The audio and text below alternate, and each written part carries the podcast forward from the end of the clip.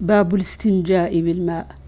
عن أنس بن مالك رضي الله عنه قال كان النبي صلى الله عليه وسلم إذا خرج لحاجته أجيء أنا وغلام معنا إداوة من ماء يعني يستنجي به.